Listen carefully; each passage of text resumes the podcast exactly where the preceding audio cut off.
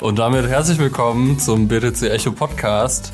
Heute in einer besonderen Ausgabe. Wir sind nämlich zu dritt im Studio. Mir gegenüber sitzen Daniel und Paul. Daniel und Paul haben nämlich in der dies monatlichen Ausgabe des Crypto Kompass die Titelstory geschrieben. Ja, vielen Dank, dass wir hier sein dürfen. Ja, danke. Ähm, ja, war ein spannendes Thema auf alle Fälle. Genau, ähm, ihr habt euch mit dem Darknet beschäftigt. Welche Kryptowährungen im Darknet noch genutzt werden, was man im Darknet so bekommen kann. Vielleicht könnt ihr gleich mal erklären, woher das Darknet kommt. Ähm, wie, also wie seid ihr auf äh, die Idee mit dem Darknet gekommen? Also die, die Idee war grundsätzlich, dass Bitcoin ja schon immer irgendwie so, eine, so ein Image von, von einer Schmuddelwährung hat, zumindest im, irgendwie im Mainstream. Und das liegt vor allem daran, dass es in den Anfangstagen als Darknet-Währung benutzt wurde, oder zumindest gibt es das Vorteil, und damit Drogen, Waffen, irgendwie noch andere illegale Sachen gekauft wurden und dem wollten wir auf den Grund gehen, ob das immer noch so ist. Genau, dann haben wir uns halt äh, ein paar Gedanken gemacht. Natürlich erstmal, wie kommen wir ins Darknet überhaupt rein? Haben uns dann äh, ein paar Tools äh, besorgt, halt den Tor-Browser, haben dann halt ein paar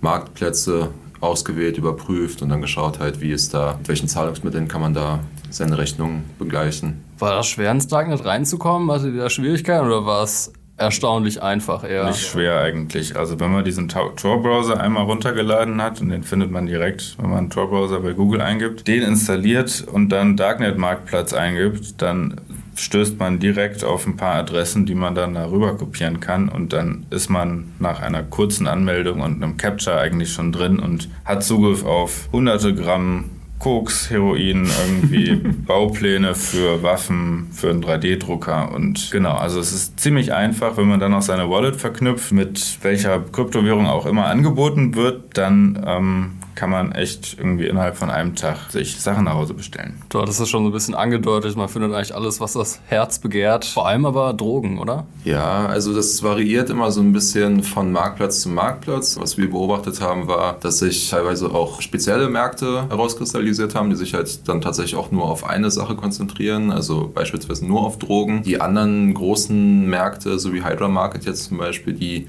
da konntest du alles eigentlich finden. Also bis jetzt auf Waffen war also tatsächlich jetzt Waffen nach Hause bestellen, das war ein bisschen schwierig, aber was Paul gerade eben schon gesagt hat, ähm, so Anleitung für einen 3D-Drucker oder auch Guides, wie du irgendwie Schwarzpulver oder sowas herstellen kannst, das auch erwerben. Geklaute Kreditkarten, genau, ganz oft Personalausweise, Reisepässe. Ja. Oder jetzt auch im Zuge der Corona-Krise auch gefälschte Impfpässe.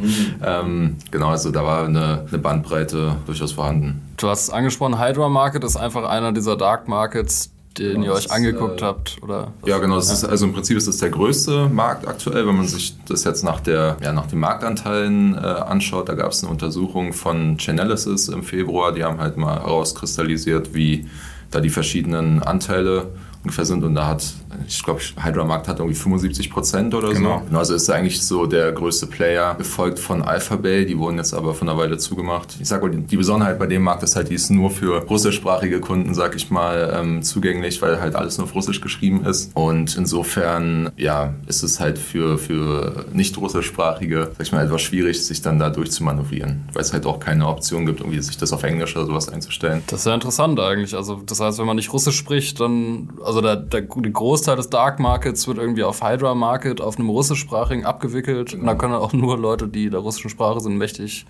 ja, mächtig genau. sind, äh, kaufen. Wie gesagt, es gibt halt aktuell keine Option, ähm, das auf Englisch oder so einzustellen.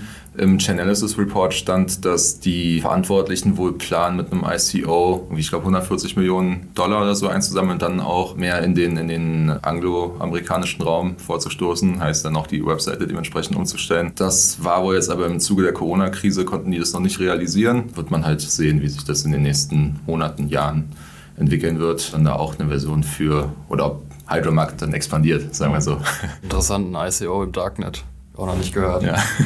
wir wären natürlich nicht BTC Echo, wenn wir uns dann nicht auch angucken würden, welche Kryptowährungen da eigentlich so umgehen. Also Bitcoin und Dark Markets, wir denken an die Silk Road, hat ja schon eine längere Geschichte. Ross Ulbricht ist wahrscheinlich auch vielen Begriff, der Name fällt natürlich auch in der Titelstory.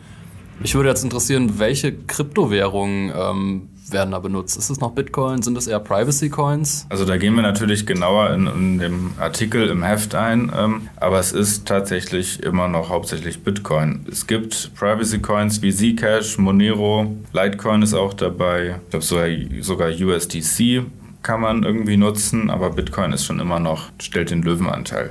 Genau. Also da hat sich seit den Tagen der Silk Road, seit 2013, glaube ich, war das gar nicht so viel geändert, wie man jetzt vermuten könnte, zumal die Anonymität von Bitcoin ja eigentlich nicht gegeben ist. Also wenn die Behörden Lust haben, dich zu finden, dann schaffen die das ja auch. Genau, es kommt halt auch immer so ein bisschen drauf an. Klar, du hast halt äh, teilweise die Option, halt auch in verschiedenen Kryptowährungen zu bezahlen. Also kommt natürlich immer ein bisschen auf die Plattform selbst an. Aber vor allem bestimmen dann auch die Käufer, äh, die, die Verkäufer, welche Kryptowährungen sie jetzt akzeptieren. Und war dann durch die Bank weg eigentlich meistens Bitcoin und Monero. Ja, und dann halt auch vereinzelt Zcash und Litecoin.